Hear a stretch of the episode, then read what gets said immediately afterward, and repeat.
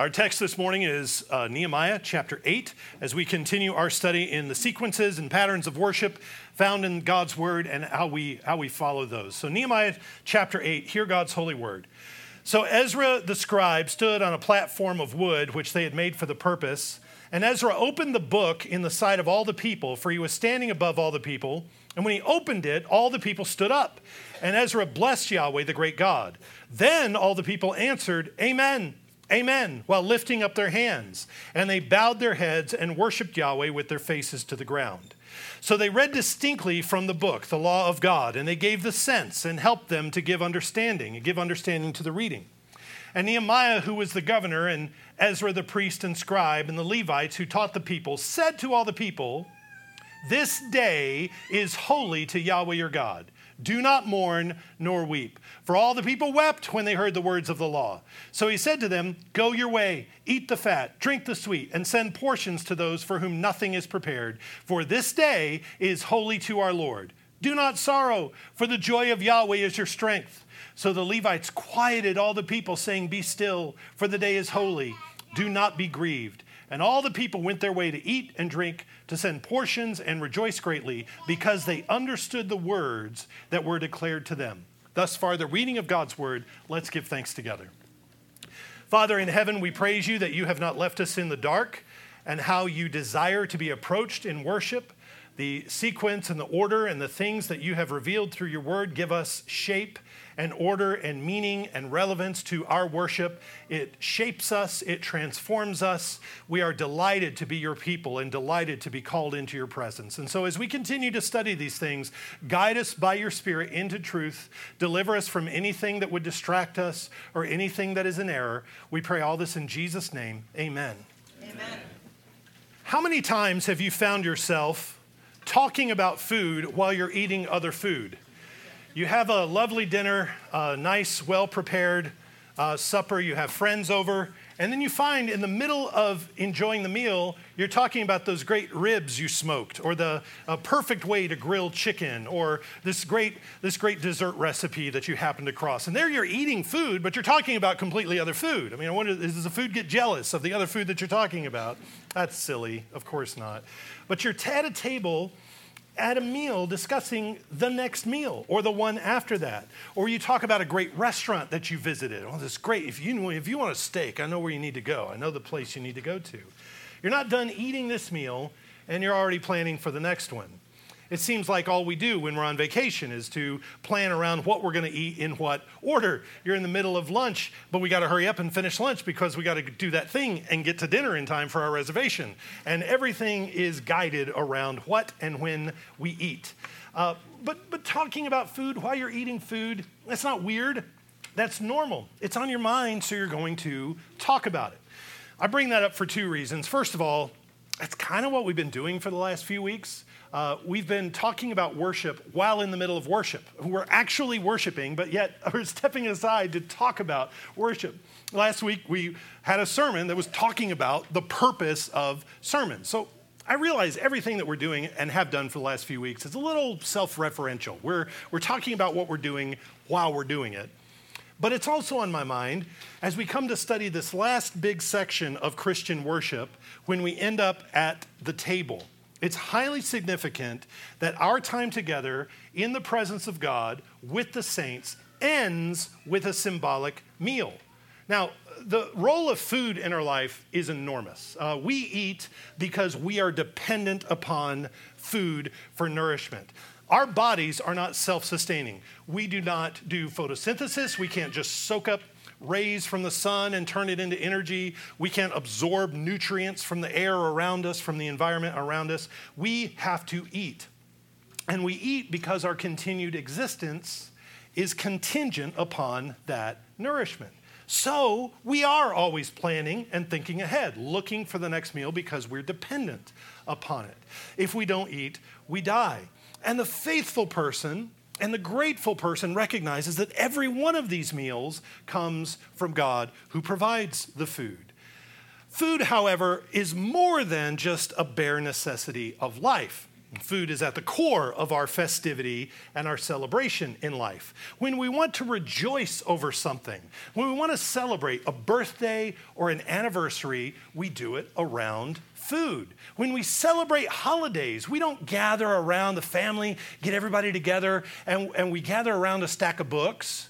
We don't gather around candles or incense or a really nice painting or a sculpture. We certainly don't celebrate our independence by gathering around and just staring at a uh, copy of the Declaration of Independence or the United States Constitution. Uh, we gather around hot dogs and hamburgers and potato chips and potato salad and coleslaw. We gather around anytime there's a good thing to celebrate, we gather around a table that is full of the fruits of creation. We have creation on our table. We have animals and we have plants and we have spices. And then we enjoy those things. We enjoy them giving thanks because our eating is thanksgiving. We demonstrate thanksgiving by enjoying things that we're given. If you bake me a cake because you love me, and by the way, that's what people do who love me, they bake me cakes. Uh, you're welcome to anytime you like. If you bake me a cake, it would not be loving, it would not be grateful it would not be gracious of me to take that cake and say, Oh, that's really beautiful. That's really lovely. Thank you for doing that. I'm going to put this on a shelf and we're just going to look at it and admire it.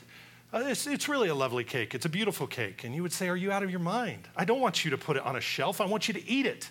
Aren't you thankful? Oh, absolutely, I'm thankful. It's, it's, it's delightful. It's lovely. But you wouldn't trust my thankfulness unless I ate it and enjoyed it. I have to consume it. So God's goodness and his blessings are only truly appreciated when they're consumed, when they're enjoyed. We eat his blessings every day. We drink his blessings. We wear his blessings. We delight in looking at his blessings. We hear them and smell them. We take in his blessings every day through our senses. We don't merely think about them. I'm not going to just think about the cake and, and, and that is some way showing appreciation for it. You would take it back and you'd go give it to somebody who deserved it because I don't deserve it if all I'm going to do is think about it. And so biblical worship then engages all of the senses. Christian worship is not stark, plain, whitewashed, intellectual, internal. Christian worship is colorful, it's musical, it smells good, it tastes good. When you come to worship, there are things to do, there are things to say, there are things to eat, and there's things to drink. There are things to do with your body lift your hands, kneel, uh, sing. So, Christian worship is not about giving you things to think about. I said this a couple of weeks ago, and I'll say it again. This is not a seminary classroom. I'm not just imparting data to your brain.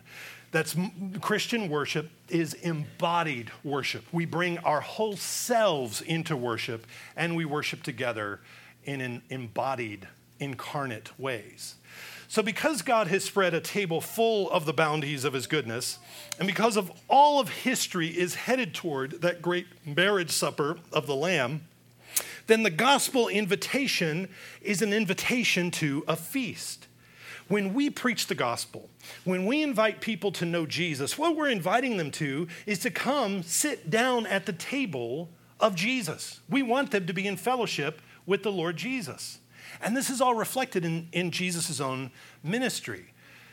His entire ministry was one great progressive feast. You've done that, right? You've gotten together with a couple other friends and you have a soup or appetizer at one house, and everybody gets in the car and they go to the next house and you have your main course and you enjoy that. And you get all in the car and you go to the third house where you have your dessert and your coffee. Well, that's Luke's gospel. The whole gospel of Luke is Jesus moving from table to table to table to table. And at these tables, he tells parables, he teaches, he loves people, he is worshiped by uh, the, the, his followers his disciples.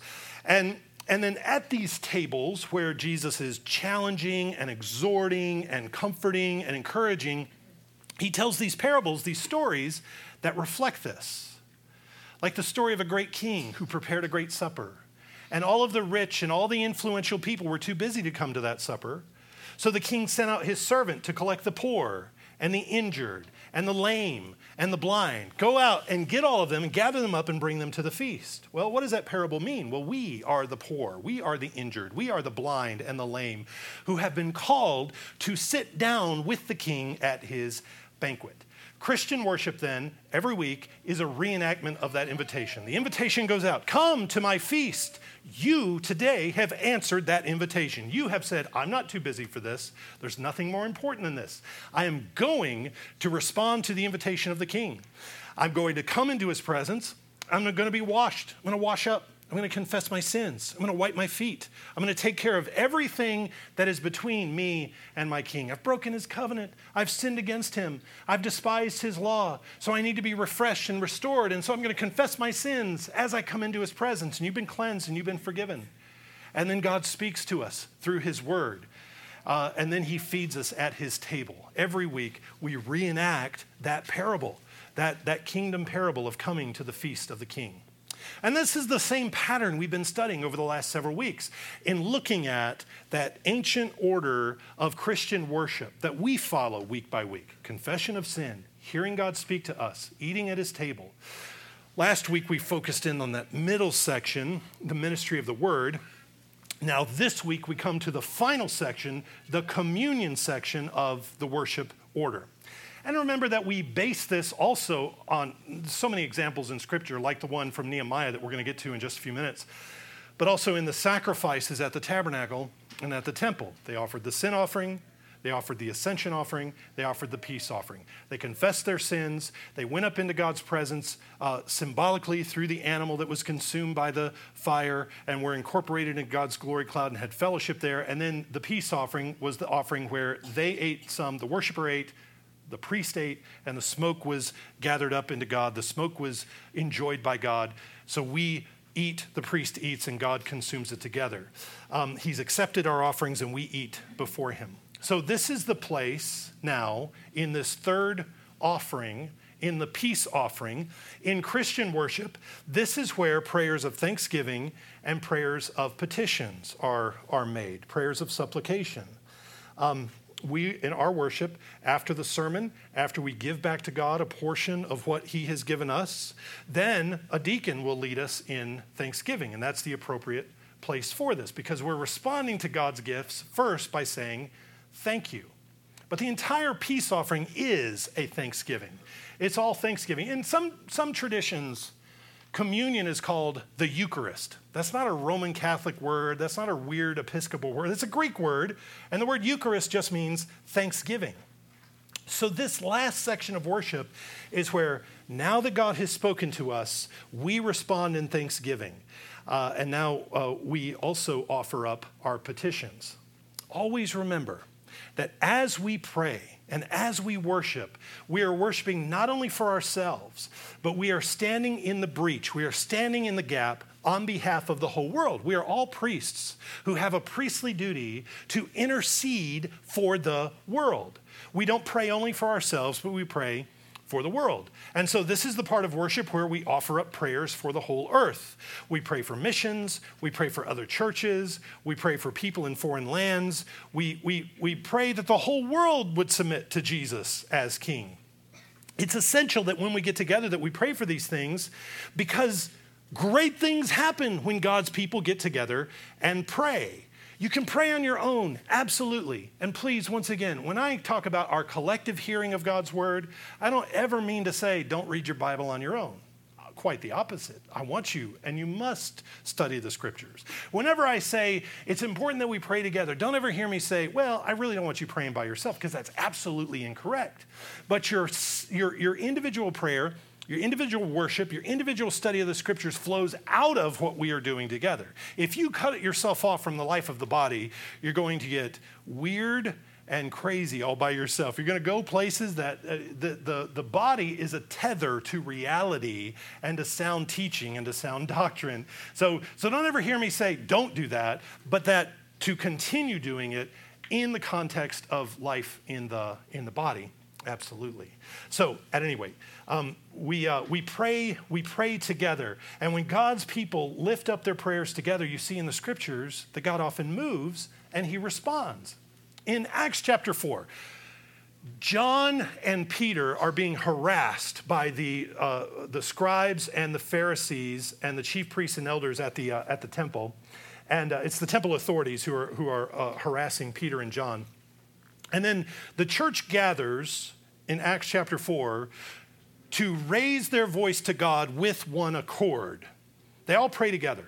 How do you raise your voice to God with one accord? The picture here is not everybody speaking all at the same time, praying different prayers all at the same time the, the, the picture, the image is that they're all praying the same thing at the same time so that what they prayed could be recorded. And their prayer is recorded in Acts chapter 4.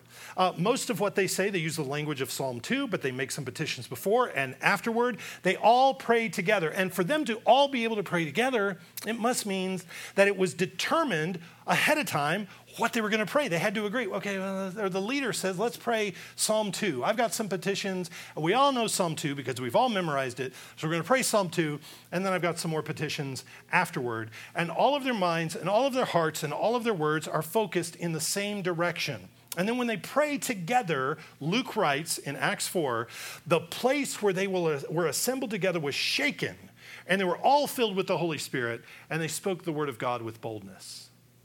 God's people pray, and they all pray in one accord. They all pray the same thing at the same time in a time of deep distress and persecution, and the Holy Spirit responds to that prayer by filling them and shaking the earth. If you're like me, there was a time in my life where I thought, you know what? If you write your prayer down before you pray it, or if somehow everybody's praying the prayer, the same prayer at the same time, and prayers where you think ahead and plan ahead what you're going to say, that really that just kills the spirit that quenches the spirit because the spirit is all about impromptu things. The spirit is all about extemporaneous things. But then i realize and of course places like this in the scriptures where everybody's praying the same thing i realize when you actually give it some thought if you think through your prayers ahead of time especially when you're leading in prayer in formal settings if you actually put some thought into it and rely on the resources of all the wonderful prayers that have been written throughout the history of the church, including all of the prayers that are in Scripture, including the 150 Psalms that are in Scripture, you can pray something that actually really is, is, is meaningful and powerful. If I just pray off the top of my head, as I often do, I'm normally not going to say everything that needs to be said. I'm going to get tongue tied and I'm going to take twice as long to say it as, as I need to. And it's likely that I may say something that's not super helpful. You've been led in prayer before by people who have no have given no thought to what they're about to say and, and you, you hear th- these little affectations right you know we just lord we just lord we just lord we just We'll just, we'll just say it. Just, just, just say it. Or, um, you know, Father, oh Father, oh Father. Um, these are like little placeholders because I don't know what to say, so I'm going to say this to get to the next thing. And of course, I'm not denying that people are praying with sincerity, but if you're leading people in prayer and we're praying together, let's give some thought. Let's put some care into what we're saying.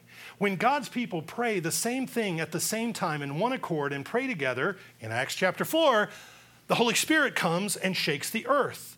That's the opposite of something that's dry and boring and dusty. That's the kind of prayer that the Holy Spirit responds to. He, he responds to prayer in one accord like this. So, at the Lord's table, in this part of the service, currently, the, the deacon is leading us in a thanksgiving prayer.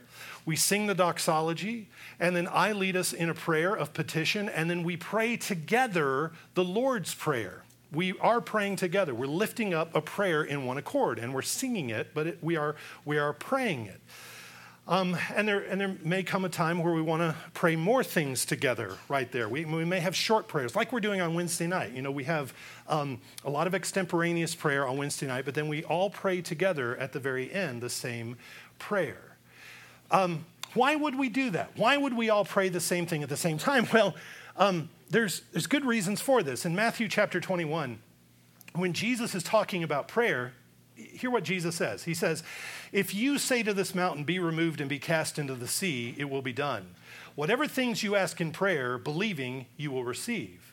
Now, we hear that in our English Bibles and we say you, so that must be me. So if I pray for something in, uh, specifically, then God promises to do it. But The word there is the plural you. It's the second person plural. In your old King James Bible, if you read that in Matthew 21, it says, Ye, whatever things ye ask in prayer, believing ye will receive. So in proper English, it's y'all. Uh, it's actually uh, the Lord Jesus is saying, You all. If, if y'all say to this mountain, Be removed and be cast into the sea, it will be done. And whatever things y'all ask in prayer, believing y'all will receive. It is a collective, it is a plural. So this isn't a promise to individuals necessarily, it is a promise to the church. It's a promise that when y'all pray together in unified prayer, in that prayer offered up in worship, that is a prayer that will move mountains. Now, what is he talking about? A prayer to move a mountain. If you ask for this mountain to be cast into the sea, that is not some silly prayer about rearranging the landscape. Uh, where are they uh, when Jesus says this? What are they on the way to? Well, they're traveling up to Jerusalem. They're traveling to a very specific mountain. The temple sits on a mountain, and uh, he was going there, Jesus was on his way there to do battle with that temple, to do battle with that city on that mountain. And so everybody knew what mountain he was talking about. He's, he's talking about a very specific mountain. If you say this mountain needs to be cast into the sea, I'm going to answer this prayer because Jesus knows that that mountain is about to be a source of great persecution and sorrow for the church. So he says, when you pray for that mountain to be cast into the sea, they knew what it meant. And he ends up answering that very prayer. In Revelation 8, you've heard me respond and refer to this uh, passage often. It's an image that's stuck in my mind. We see the prayers of the saints go up to God's throne as smoke and incense. The angel pours out fire on the earth. And then in verse 8, what do we see? We see the mountain cast into the sea in Revelation 8. When the church prays together, as the incense and the smoke of our prayers go up, the angel responds, taking fire off the altar and flinging it to the earth. In that specific case, the mountain, the temple mountain, was, was and, and everything that it represented was absolutely destroyed it was removed. The power of that temple and of that city was cast into the, into the sea. And God answered that prayer. And so when we pray together, when y'all pray together, God responds. We say together, This, O Lord, is how we want you to shake the world and reorder it and reform it and revive it. One last reference to this, and we'll move on to the next uh, thing in worship. In John 5, 1 John 5, 1 John 5, listen to this. Now, this is the confidence that we have in him that if we ask anything according to his will, he hears us. And if we know that he hears us, whatever we ask, we know that we have the petitions that we asked of him. Okay, John, we get it. We get it. You're talking about us, you're talking about all of us. Um, these promises are primarily focused on God answering his people collectively. On my own, I might ask for something that's really off base, that's really kind of nutty, that really is not consistent on my own. When we pray together, when lots and lots of his people pray together for the same thing, this is the prayer that moves mountains. So after we pray together, I lead us through some petitions and then we pray the Lord's Prayer together in unison, in unity. After we pray, then we all confess our faith using the Apostles' Creed or the Nicene Creed. About half the year we use the Apostles' Creed, and the other half we use the Nicene Creed. But it's significant that at the Lord's table, we don't use the Westminster Confession, we don't use the Westminster Catechism, we don't use the Scots Confession or the Heidelberg Catechism or the 39 Articles. Those are all great and wonderful in their own right. But those are all the confessions or catechisms of specific branches of the church. But we come to the Lord's table not as a specific branch of the church necessarily. We come to the table as members of the church Catholic. Let me stop and define that word. When we use the word Catholic in the creeds, it's small c. It's another word for universal. We have very little affection and no allegiance for the Roman Catholic Church, capital R, capital C. Uh, we are not we're not pledging our allegiance to the Roman Catholic Church. Uh, in fact, um, we, we want them to be reformed. They have a lot uh, that is glaringly obvious that they need to repent of. What we are saying, small c, and it's a great word, and we don't need to let them have it and act like it's their word because it's our word. Small c Catholic means it refers to the whole body of Christ. Uh, we, these, are, the, the, these creeds are the universal creeds. This is the universal faith of the church. And so, what you find in the Apostles' Creed or the Nicene Creed are truths that the entire Christian church embraces. Every Christian ought to be able to confess what is in the Apostles' or Nicene Creed. Now, not every faithful Christian, not every, not every uh, child of God and believer in the Lord Jesus Christ can confess the Westminster Confession or some of the others. And if we ask them to do that before they come to the table, if we ask now, of, before you come to the bread and wine, before you come to this table, can you pledge your allegiance uh, to the Scots Confession? They might not be able to do that. Many would not. Um, uh, we would be putting a tighter restriction on the table than Jesus does. When we come to the table, we are asking, What do you believe? Before you come here, what do you believe? Whom do you trust? And if you can state that basic summary of Christian doctrine, you are welcome at the table. We want every Christian to be able to participate in this table with us. I've said often we want the door to the table to be as wide as the door to heaven. We want the door to the church to be as wide as the door to heaven. So that if your Lutheran grandma or your Baptist uncle or your Roman Catholic cousin were to visit, we want them to eat with us. And they are welcome to if they're in good standing with the church of the Lord Jesus Christ. I mean, nobody under discipline, nobody who's been excommunicated uh, obviously. Um, but we want those true believers in the Lord Jesus to come and eat with us because this is not my table. This is not our table. This is not a Presbyterian table. This is not a Reformed table. This is the Lord's table, and all who can confess and profess the name of Jesus belong here. Now, some of those I just mentioned, they would exclude us, but we gladly include them. When we confess these truths together in the creeds, it is a powerful reminder of who we are. I always ask this question Christian, in whom do you trust? And then we all start together with vigor and full hearts, full of conviction. We believe. These creeds are an acknowledgement that we're part of a church that is bigger than us, that the Spirit is leading the whole church into truth. And we're a part of that. We're not all of the church, but we're, we're part of it.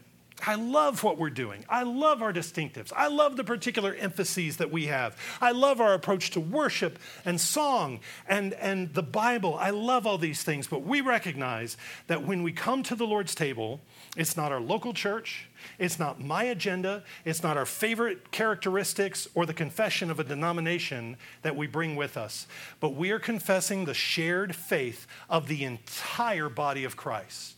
And so when we use the Apostles' or Nicene Creed, we are confessing we believe to the family of people that all share this in common. No one who disagrees on these essentials um, can be called a Christian, but here, on this basis, here we can be unified. Outside of these things, we can have a lot of disagreement and a lot of discussion, and there are important conversations to be had. We don't stop having those conversations.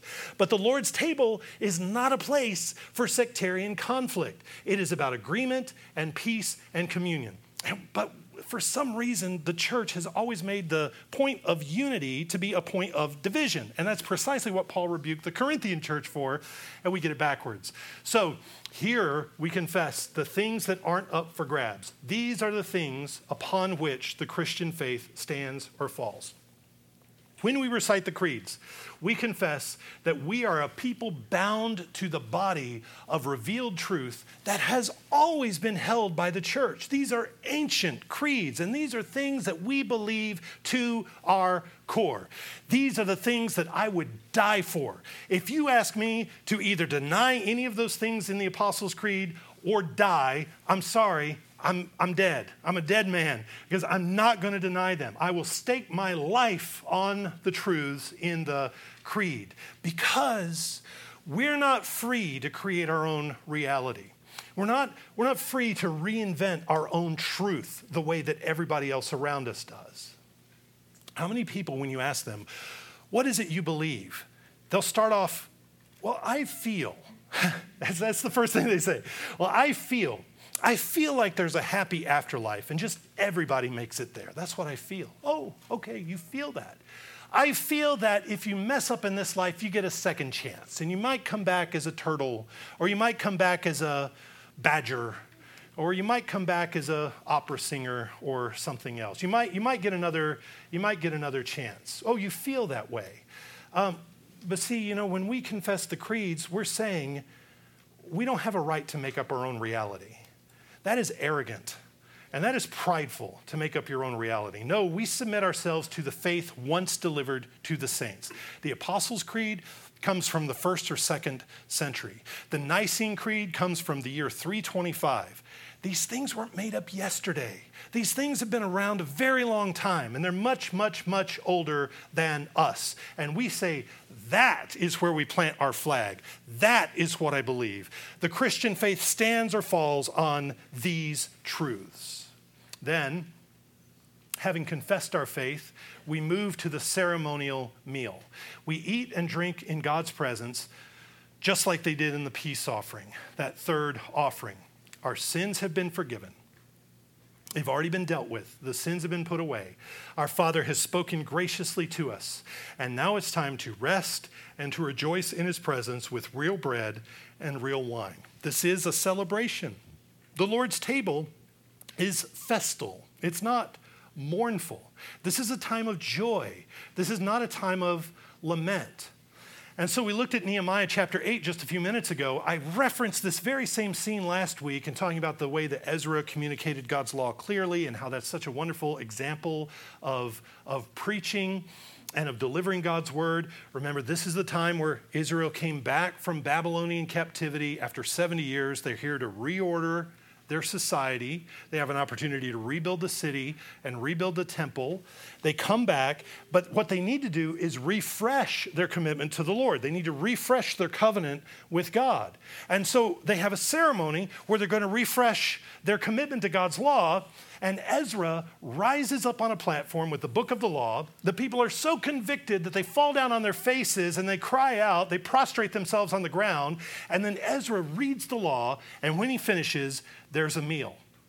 And even though the people are cut to their heart with a sense of their own sin, and even though they're all grieving, Nehemiah says, Listen, this day is holy to Yahweh.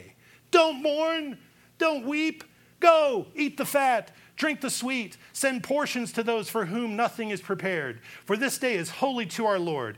Do not sorrow, for the joy of Yahweh is your strength. You better not cry. You better not be saying, We've already dealt with your sins. Go eat a Twinkie. Go eat a Ho Ho. Get a cupcake. Get some, uh, you know, uh, uh, good sweet stuff and drink some good, good wine because Yahweh is your strength. Rejoice. So, what do we see in the scene? They repent of their sins, they hear God's word read and taught, and then they eat a meal. That's the order, that's the sequence of, of these events. Now, we've seen that before, right? We do that every Lord's Day. We repent of our sins, we hear God speak through His word, we eat a meal. That's how the covenant is renewed. But here we also see something about the attitude with which they approach these things. They are to eat in joy because their sins are forgiven. And this is a joyful time of celebration. So when God restores you and when God sets you up right and God puts you back together, it's time to eat and be happy and to celebrate that. Now, if God's people are exhorted on that side of the resurrection, you know, about 500 years before the Lord Jesus comes, if they are exhorted to feast with joy on that side of the cross, on that side of the resurrection, what about us on this side of the resurrection? How much more should we really rejoice? The Lord's Supper then is not a time to play sad music. It's not a time to make long faces, sad faces. It's not time to have quiet funeral music. The Lord's Supper is not a weekly funeral for Jesus. This is a time of gladness. This is a time of full enjoyment of God's good blessings. This is a time of happiness as a body, which is why we aren't quiet. I'm not going to let you be quiet. We're not going to be quiet. We're going to sing. We're going to have music. I don't want you sitting there with thinking this is just me and Jesus time and just block out every distraction because this is my private time with Jesus. No, it's not. That's not what this is. That's not what this is for. How is that communion? How is that? How is that discerning the body? You know, uh, discerning the body. When the Apostle Paul talks about that, he doesn't mean sit and stare at the bread and try to figure out what that has to do with the body of Christ. That's not what discerning the body is. Where is the body of Christ? Look to your left and look to your right. Look around this room. There is the body of Christ. And the problem with the Corinthian church is they weren't discerning the body of Christ, and they were actually abusing the lesser members of the church. They weren't uh, properly discerning who is in the body. Uh, so, so look around. Who are you worshiping with? Who are you in communion with? Who are you in peace with? The body of Christ. I'm part of the body of Christ. That's how you discern the body. So, this, this uh, uh, festal atmosphere is also why we have wine and not grape juice. Uh, there's so many novelties that have cropped up around the Lord's Supper. It's almost like somebody was, doesn't want us to do it. It's almost like we have an enemy who wants to destroy this point of unity and rejoicing in Jesus. Uh, so there's somebody out there who wants to take all the joy out of it and ruin it. Jesus used real wine Jesus took real bread and real wine and he gave it to his disciples and he said, Do this. And for the last 2,000 years, we've tried to do everything but that. We've tried to just uh, pull it apart and do all kinds of weird things with it. There's nothing more plain and simple than taking bread and wine, eating and drinking. And by the way, nobody had a problem with wine before uh, Prohibition. And then uh, during Prohibition, a guy named Welch came along and uh, thought he could make some money with grape juice. But the Bible doesn't talk about grape juice. It talks about real wine. And the Corinthians weren't getting drunk at the table because they were using Capri Sun. They weren't getting drunk at the Lord's Supper because they had grape Nehis. That's not what they were using. So we use wine, real wine, and we do it unashamedly, without apology, because it's a real joyful feast. It's not a time to mourn. And I would be sad if we had Welch's every week because it kind of hurts your throat. Have you ever just drank Welch's and just straight? Am I the only one? It kind of hurts my stomach. It, it's so strange. It's so weird. It's dead wine. You've killed it. You've killed the fermentation process. Now you're drinking dead wine. I want to drink living drink, living wine. It's for us. So we eat this ceremonial meal, this symbolic feast that is a sign to us, and it's a seal of all of God's promises in Christ. Communion is not just a snack at the end of worship. You know, you've been good, you sat still, you were quiet, now you get a snack before you go. It's not just that, it's a means of grace. The two sacraments, baptism and the Lord's Supper, are given to us to nourish and to strengthen our faith. It's through the sacraments that God declares and exhibits and, and grants his grace to his people. The Reformed confessions speak of the sacraments as signs, but not empty signs. They're not just pictures, but they're also seals of God's grace. By the way, the Lord's table is not the time for the Westminster Confession, but the sermon, you can do it there. Uh, I get away with it here. And I actually want to quote from the confession in just a minute. But we participate in and we benefit from the sacrifice of the Lord Jesus through the sacraments. Now, at the Lord's table, we don't re crucify Christ. We don't dramatically or magically turn the bread or wine into something else, into flesh or blood, but we receive the benefits of the sacrifice of Jesus spiritually at the Lord's table. Now, let me just pull out a few phrases from the Westminster Confession, and I do this because there's such a precision and such a wonderful clarity that it speaks to this. So, so listen, just a few little sentences. Sacraments are holy signs and seals of the covenant of grace, immediately instituted by God to represent Christ and his benefits and to confirm our interest in them. And now, uh, in him, to confirm our interest in him.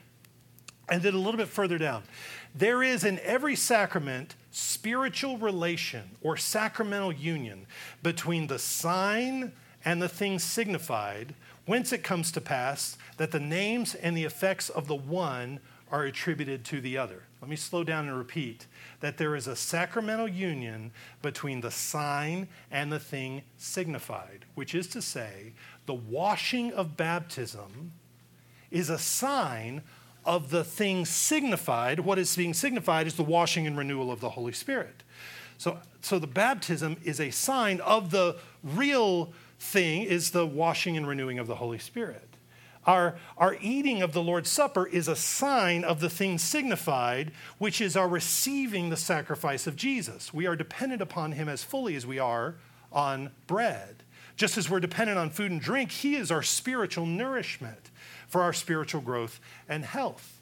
And then, regarding the supper specifically, the confession says this Worthy receivers outwardly partaking of the visible elements of the sacrament, do then inwardly, also by faith, really and indeed, yet not carnally and corporally, but spiritually, receive and feed upon Christ crucified and all the benefits of his death, the body and blood of Christ being then not corporally or carnally in with or under the bread and wine. There's nothing that changes about the bread and wine. Yet, as really, but spiritually present to the faith of believers in that ordinance, as the elements uh, themselves are to their outward senses. So, wh- what are we saying?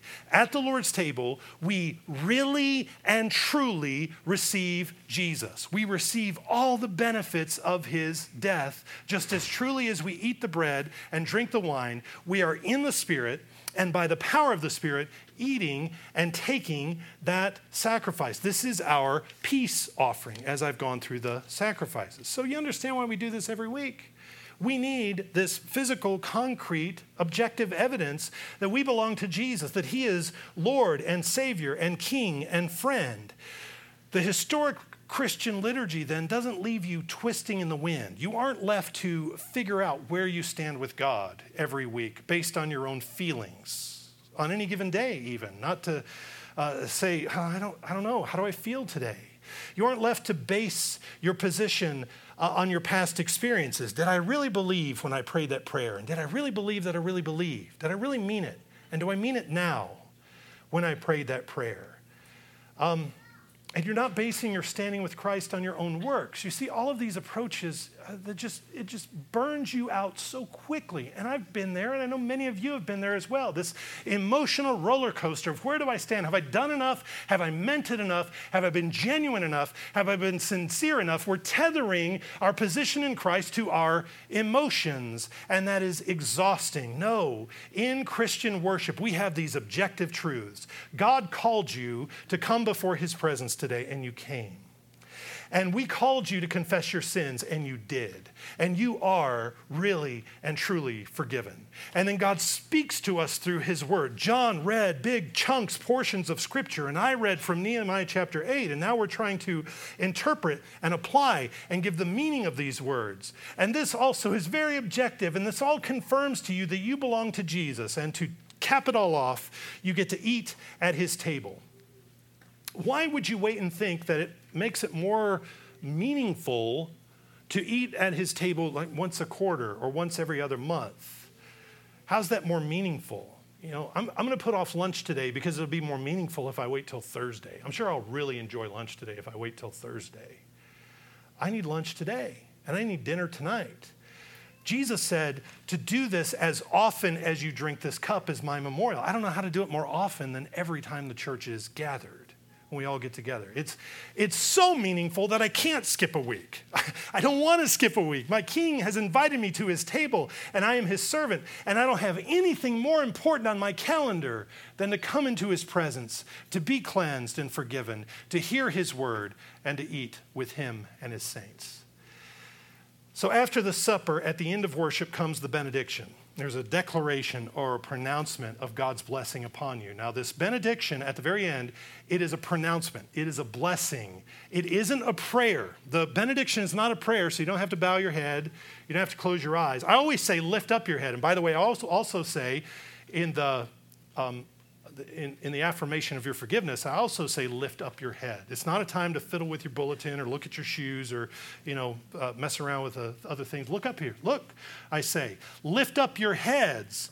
Lift up your heads and receive the benediction of the, of the living of the living God. I also raise my hands this way to bless you. I can't put my hands on all of you uh, but I'm doing it in a symbolic way. I'm putting my hands over you, ordaining you, setting you apart for the work that you have to do this week, for your mission in the world. So, this is the posture of receiving blessing. And this is how we hold our hands when we sing the doxology or the Gloria Patri. We're in a position, a posture of prayer. We're also in a position of receptivity. We are receivers of God's blessing in this prayer. It is appropriate to raise your hands in worship. There are many places in Scripture that, that refer to this. Psalm 63 4 says, Thus I will bless you while I live. I will lift up my hands in your name. Psalm 141 7, let my prayer be set before you as incense, the lifting up of my hands as the evening sacrifice. 1 Timothy 2 8, I desire that therefore men pray everywhere, lifting up holy hands without wrath and, and doubting. So it's appropriate to lift up your hands, but we do it corporately. I'm not here to try to out worship you or to show off. We do things together. So we raise our hands like this to pray and to sing. And uh, this is how I pronounce blessing. And what I'm saying to you is that you've been forgiven, you've been instructed, you've been fed, and now you're ready to be sent out. We're unleashing you on the world. Go out with your, with your charge on your mission. And as you go, God is promising to be with you and bless you, and He's going to prosper your work. So on the Lord's Day, I always use that priestly benediction from Numbers that God gave Israel's priests to pronounce on the people after they completed the sacrifice. There are other blessings, there are other doxologies in Scripture, but there's one priestly benediction, and it, it, seems best to use that one. So, having been cleansed, having been refreshed and instructed, having been fed at his table, we are ready. We've been reordered, we've been reorganized to begin a new life in the world as God's people. You see then how worship recenters you, how it reorients you how it makes you whole. It reminds you who you are. It is then essential for life. Our goal here in worshiping in this orderly way is it, we do this with the hope that it will lead to orderly living. We're not just doing here what feels good or what is very entertaining. We're not driven by the desire to pack in lazy, bored, nominal Christians who don't want to be asked to do anything, but just want to sit and watch other people do it. If we're driven, number one, by the question, what does the Bible say about worship? Has God revealed anything about what pleases Him? through the vision uh, uh, the visions of heavenly worship through the sequences he's established in scripture and if he has revealed these things we want to be faithful to do that and we do that in worship so that on tuesday you ask has god said anything about how i need to conduct my business has God said anything about how I need to run my house and train my children? And if so, we do it. We are faithful and, and working to please God in worship so that we set an example so that you do every other day of the week. You do the same thing. That is a priority in your life to please Christ. You see, we're not living on feelings when we get together for worship. And we're not manipulating your feelings. The last thing in the world I ever want to do is to manipulate your feelings.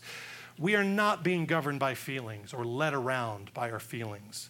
We are being governed by biblical principles so that when you go out, you are governed by biblical principles on Monday morning, on Tuesday afternoon, on Saturday night.